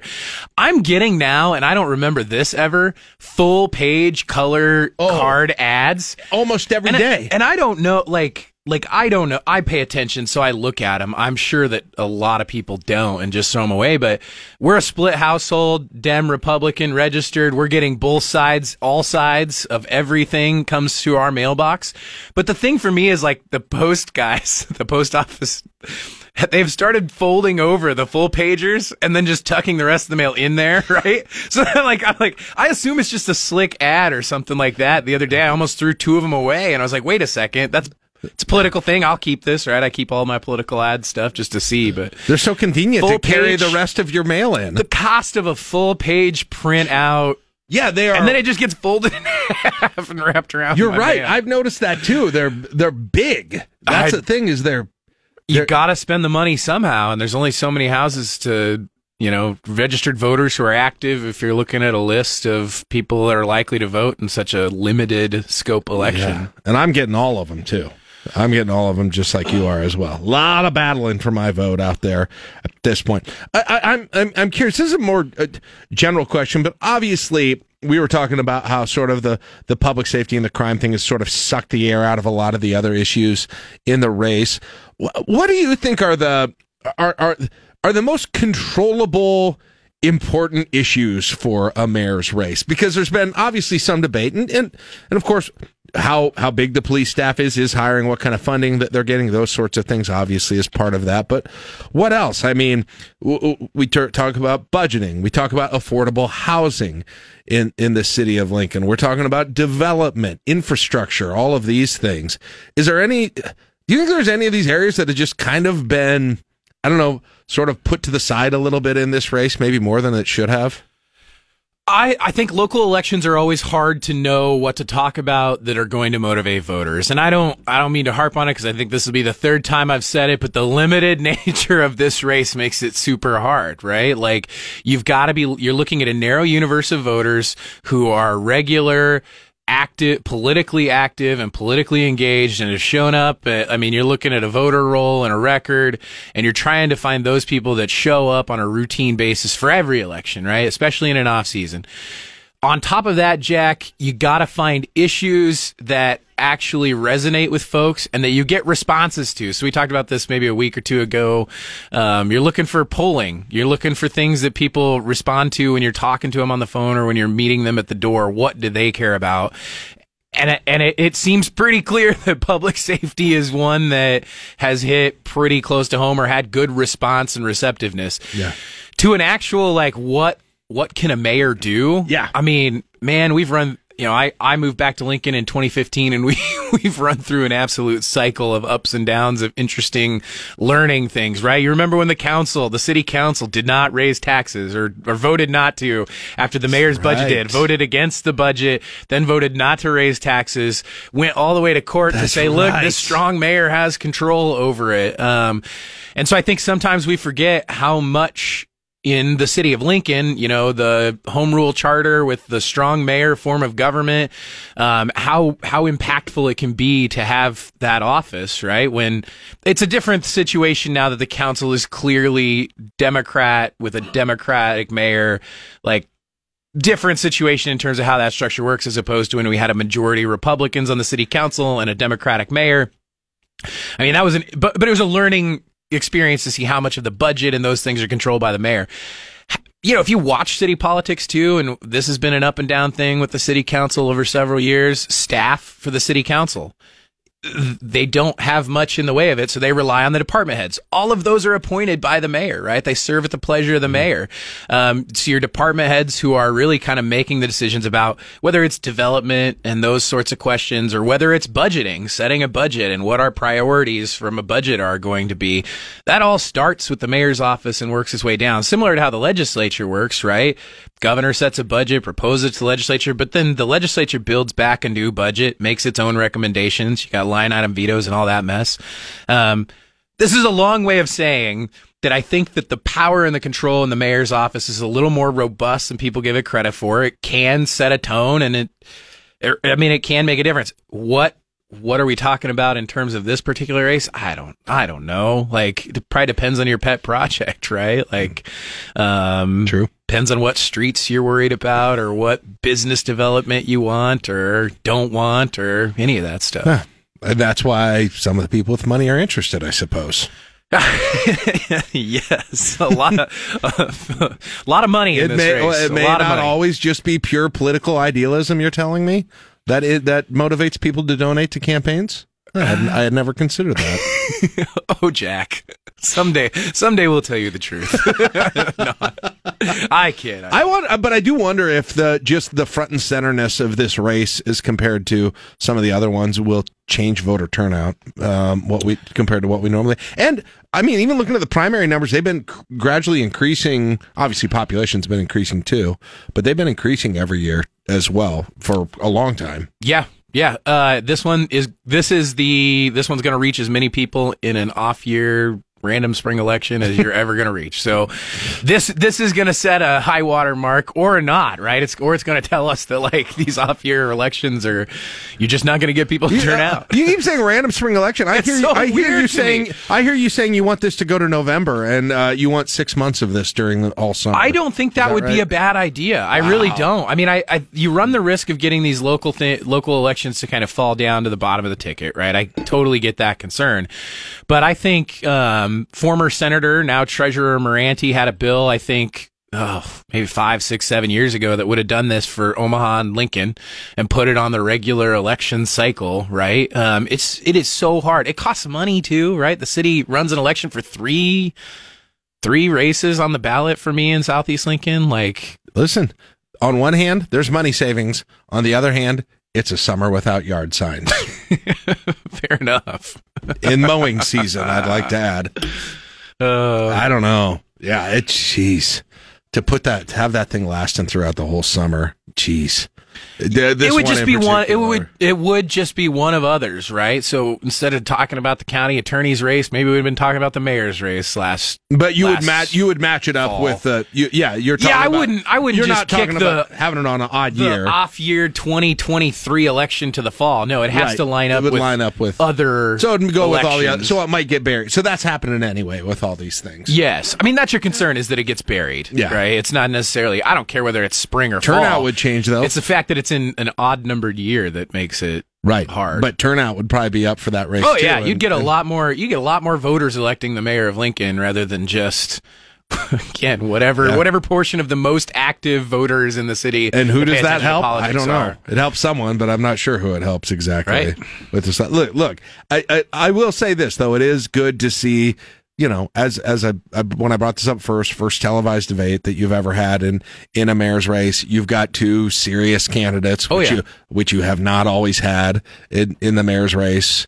Um, d- despite my my snarkiness about all the money being put into it as well, I'd also have, rather have two robust candidates than No, no. One- one voters have a real choice of two qualified Yeah. candidates in this one. Like you can disagree with their like with with their politics, with their priorities, with any of that stuff. You can be on the other side of it, but you actually have two two candidates that um, are serious, that have experience, um, who've either been in city Yeah. politics or state politics. Like we have two two real candidates that are both qualified. Yeah. Uh, boy, we spent a lot of time on city stuff, but it makes sense with the election coming up. Uh, real quick, I mean, what's uh, legislature this week? Uh, do we have any any of these big anything going to happen? I guess is probably the way to ask it. It's Uh, three days. I Passed know. some bills last week, so that's a big deal, Yay. right? Um, governor signed his first piece of legislation on Friday afternoon. Jack, uh, liquor control commission package that I updates. I was so alcohol excited that was the first right? bill they passed. Uh, you know, very t- very telling. See what's on everybody's mind. Um, I you know it's going to be a short week. They're kind of an up and down schedule over the next two weeks before we get into the budget, and I think that's kind of what everybody's going to be looking forward to. There'll be some hot topics on the agenda this week, um, kind of moving through the process. Um, but again, short week, recess today, so nothing going on. Um, Tuesday, Wednesday, Thursday. I can't remember if Friday's a recess or if next week's the. There's only three-day- three days Three this days. week, It's three days know, this so. week. So I think Monday and Friday are the two recess days. Um, and then May 2nd is when the budget comes out. May 3rd, we'll start that debate. It's it's going to be budget for a couple of weeks after that. So Okay.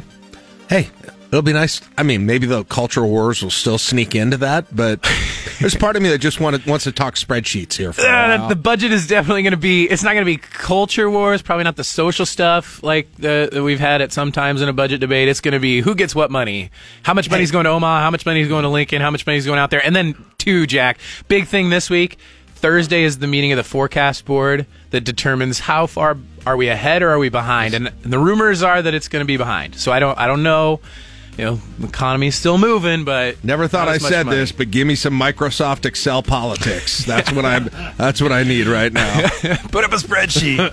Thank you, Tim. I appreciate it. We'll talk to you next week. There's Tim Hruza. It's 825. We'll take a break. LNK today with Jack and Friends on KLIN. Severe weather means interruptions. Check closings and cancellations anytime at KLIN.com. Don't you love an extra $100 in your pocket? Have a TurboTax expert file your taxes for you by March 31st to get $100 back instantly. Because no matter what moves you made last year, TurboTax makes them count. That means getting $100 back and 100% accurate taxes only from Intuit TurboTax. Must file by 331. Credit only applicable to federal filing fees with TurboTax full service. Offer can be modified or terminated at any time. You've worked hard for what you have your money, your assets, your 401k, and home. Isn't it all worth protecting? Nearly one in four consumers have been a victim of identity theft. Lifelock Ultimate Plus helps protect your finances with up to $3 million in reimbursement. Lifelock alerts you to identity threats you might miss. And if your identity is stolen, your dedicated US based restoration specialist will work to fix it. Let Lifelock help protect what you've worked so hard for. Save 25% off your first year on Lifelock Ultimate Plus at lifelock.com slash aware. Terms apply. Byron. You're listening to LNK Today with Jack and Friends on 1499.3 KLIN. Is this new bump music? No, we've had this for a while. Oh man. I'm not a- All right. Uh, 837.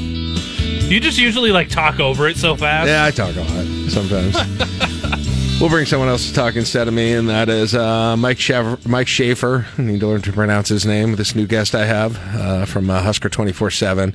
Good morning, Mike. How are you doing today? Were you, were you going to call me Mike Chevrolet or what? Was, What? Like that? You should get a fake radio name, Mike Chevrolet. I like that. Like you're a French. No, we're gonna pair him up on a uh, wrestling podcast with Johnny Cadillac. Yeah, that'd be good. Oh, yeah, that'd be Ooh. gret. Chevrolet I and it. Cadillac. It could be the new midday show. Chevy here. and Caddy, let's go.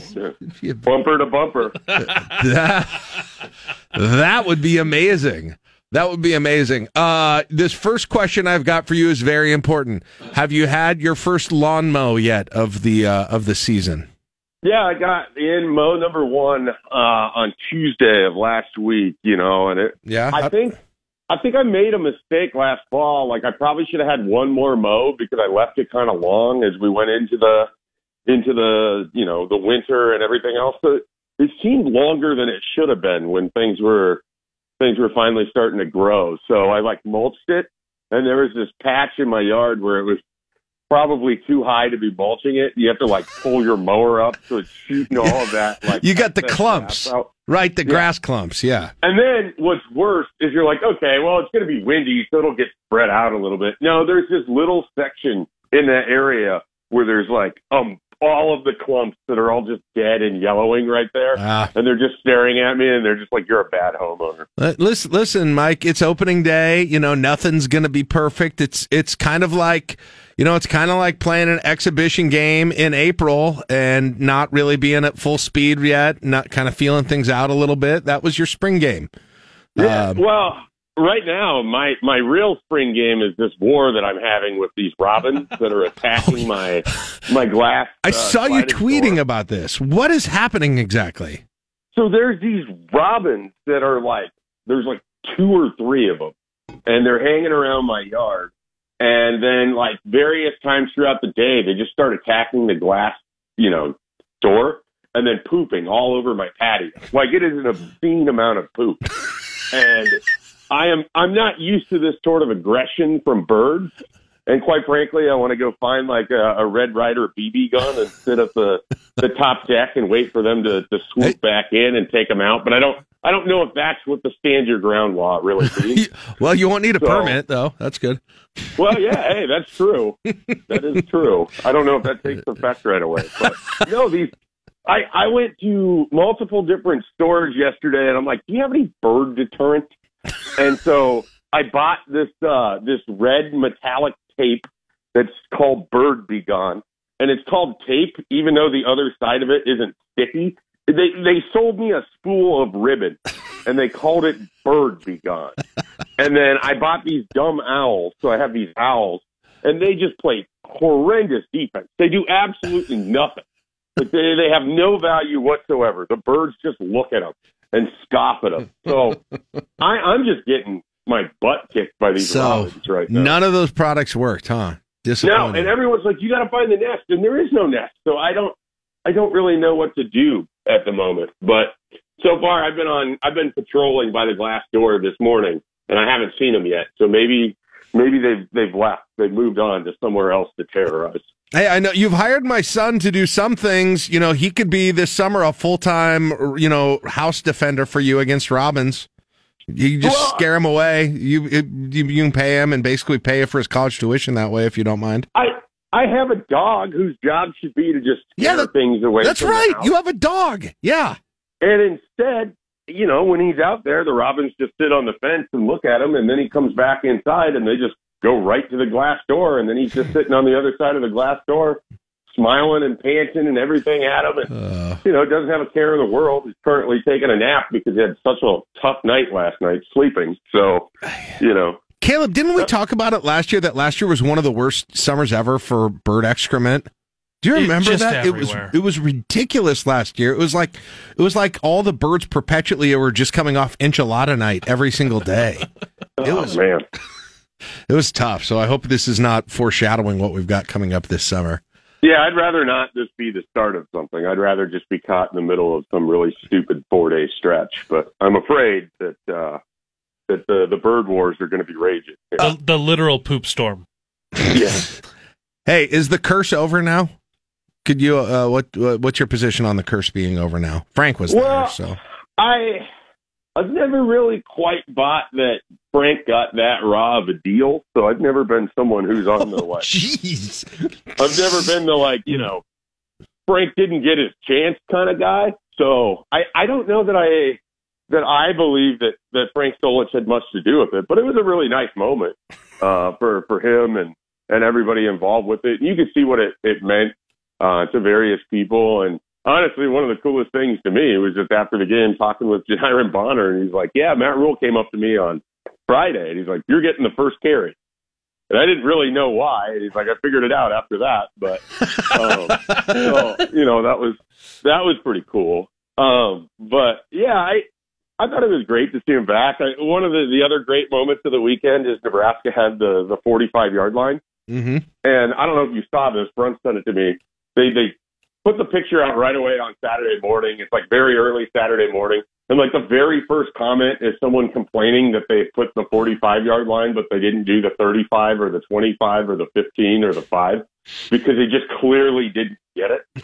and, you know, that was kind of amazing too. So those are my two favorite Frank Solich related things from the weekend, which have very little to do with Frank himself. But, uh, I, from everyone involved that was over there, it seemed genuinely very appreciative to, to be back and, and in Lincoln and everything else. So I think it meant a lot to him, and that's ultimately what matters. I just think it would have felt weird, uh, you know, you know, hopefully a long time from now when he's gone, but when he's gone, if that ever had never happened. It, I think it really would have felt weird and wrong, and so I, I, I'm glad that I'm glad that it did for that reason. You know, despite wherever I was in 2003 when that decision was made, I, I thought it was cool, and it's, um, and it's good, and it also, you know, Caleb made this point, which is kind of a good one too. Like he sounded when he did some of the interviews, he sounds like he is really sort of, you know, I think for a lot of people going from working life when you've done it all your life, especially putting in the hours you are as a football coach to retired life is kind of jarring for him.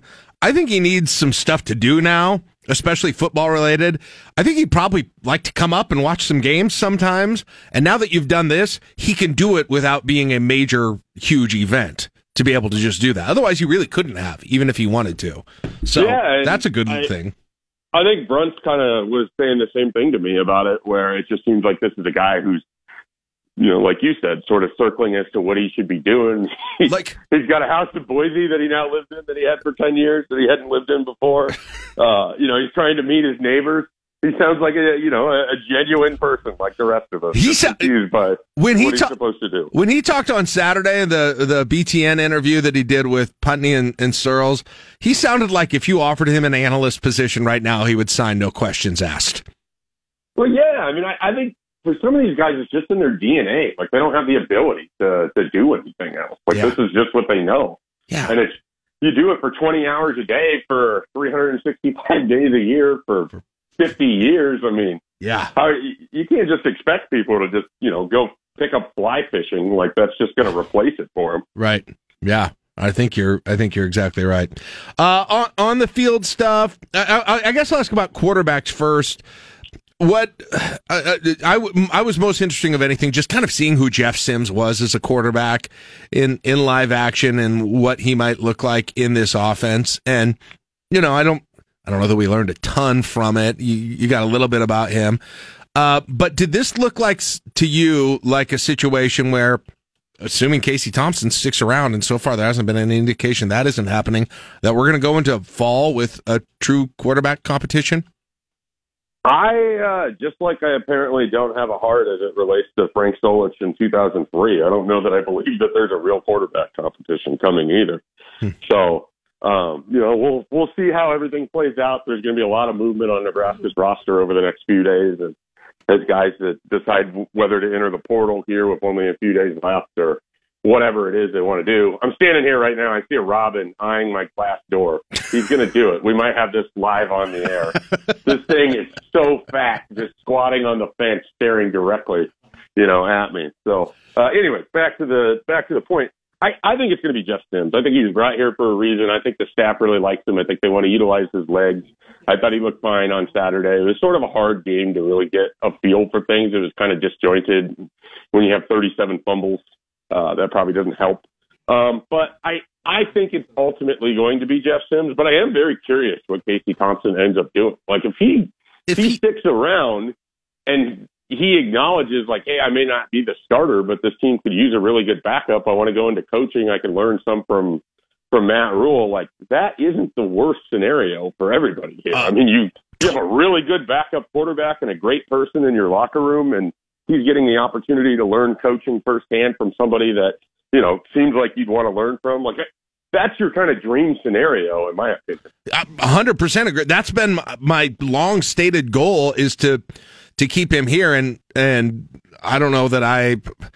To me, if he stays though, there's no way that that doesn't develop. At least maybe behind the scenes, it's not a competition at all. But man, there's going to be a lot of a lot of speculation from the outside during the year on who should be the starter with every little thing, which of course happens if he's there. And you know, I don't know how everybody's going to feel about that, but yeah, a scenario where you've got where you've got Sims, Thompson, in some order, and then you've got you know maybe Haarberg and and assuming Smothers is still staying around. I wouldn't be surprised if Purdy moves on, but Smothers stays around.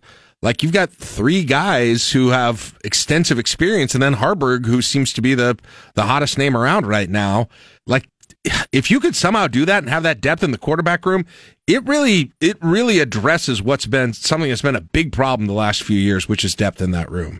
Yeah, I, I would think that they would like it to be a three quarterbacks, probably with with either Haarberg being a third or second, depending on how things fall, and then the idea being that maybe you know you you can kind of develop him behind the scenes over time, and, and he could be that next person. But um, I don't even if if you know Casey stays and it becomes this whole thing behind the scene or not behind the scenes, but with within the fan base. I mean we've experienced that plenty of times. Like there is definitely a listener listening right now who wanted Logan Smothers to be the starting quarterback last year, who was all aboard the Tristan Gebbia train in 2018, who clearly thought Brion Carnes should beat out Taylor Martin. Like these people exist. Like there's always going to be people who feel like the next guy is the best guy. And so I don't know that it's that big of a deal. Um, from a fan base perspective because I think it's always going to be somewhat divided until someone clearly establishes themselves. And there's really no way for Jeff Sims or whomever else to do that until that first game against Minnesota. And then what what gets really interesting is painting the different scenarios of like if the offense gets off to a rocky start and you still have Casey Thompson, Yeah. how loud does that noise get? Uh, like that's it will gets, quickly. that's when it gets sort of awkward, I think. But I don't think we're going to get there um, at all. But if we do, it probably wouldn't happen until like that Louisiana Tech game, and then that would be really sort of fascinating. Yeah, it would get loud when you've got a previous starter who's got who's had some success sitting on the bench. It'll be there. Trust me, it'll be there quickly. And I don't know, you know, I don't know what that's going to be like uh, if that does happen. But we'll see if he's he's here for that. Um, uh, uh, you're you, you obviously with covering their recruitment, you're you're really familiar with a lot of the, especially the young players on this team, uh, especially those that Rhule had brought in. I don't know. Did you see guys out there who are new to the program who who you're like, okay, uh, that that guy is somebody who's going to be a contributor right away that you know maybe we didn't necessarily know coming into the spring.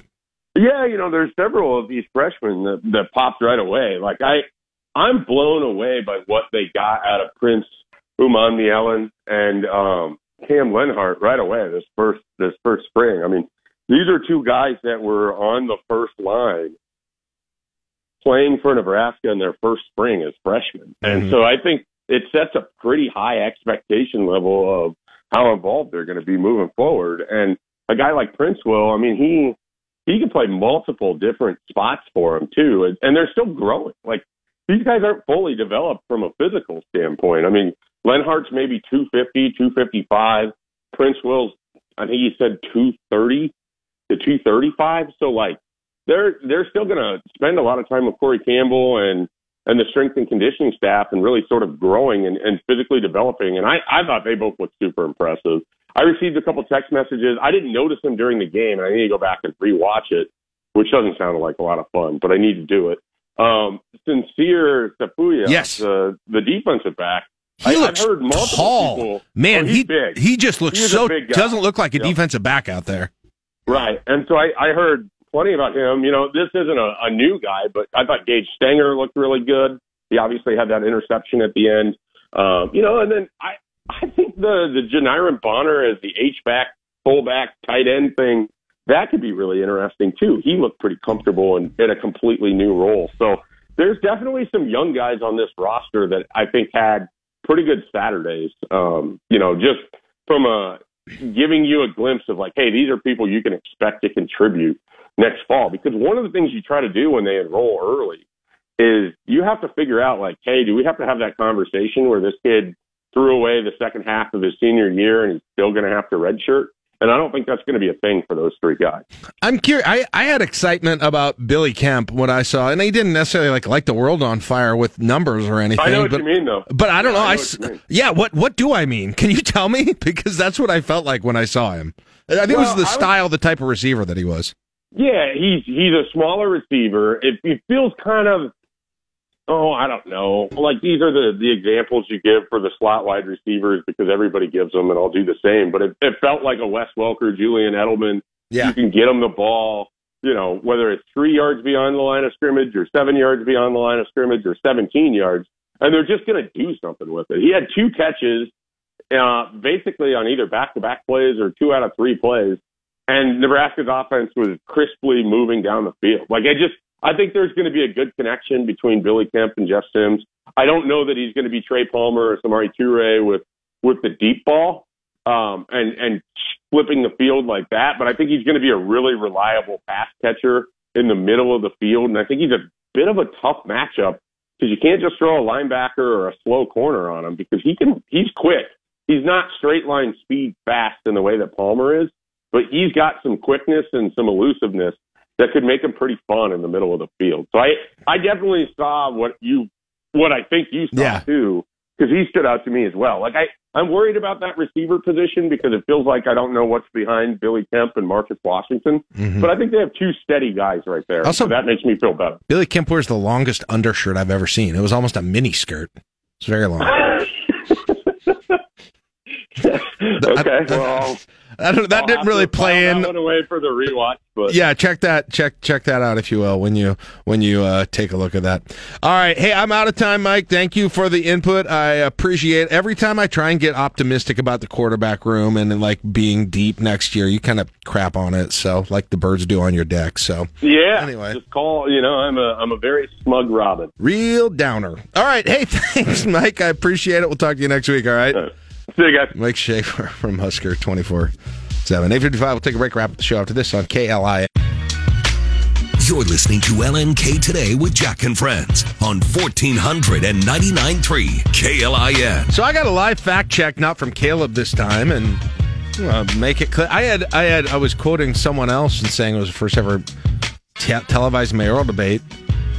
Ken Svoboda called in and reminded us that 1011 apparently televised uh, mayoral debate debate between he and Beutler back when he ran in 09. Oh nine. Now, I actually moderated a debate between those two, but it wasn't televised. We were at the Lincoln Community Playhouse. We did one. And so I forgot that. So thank you to uh, Mr. Svoboda for setting me straight on that one. So it was not the first one, but it was a 14 year break, I think, since there was one.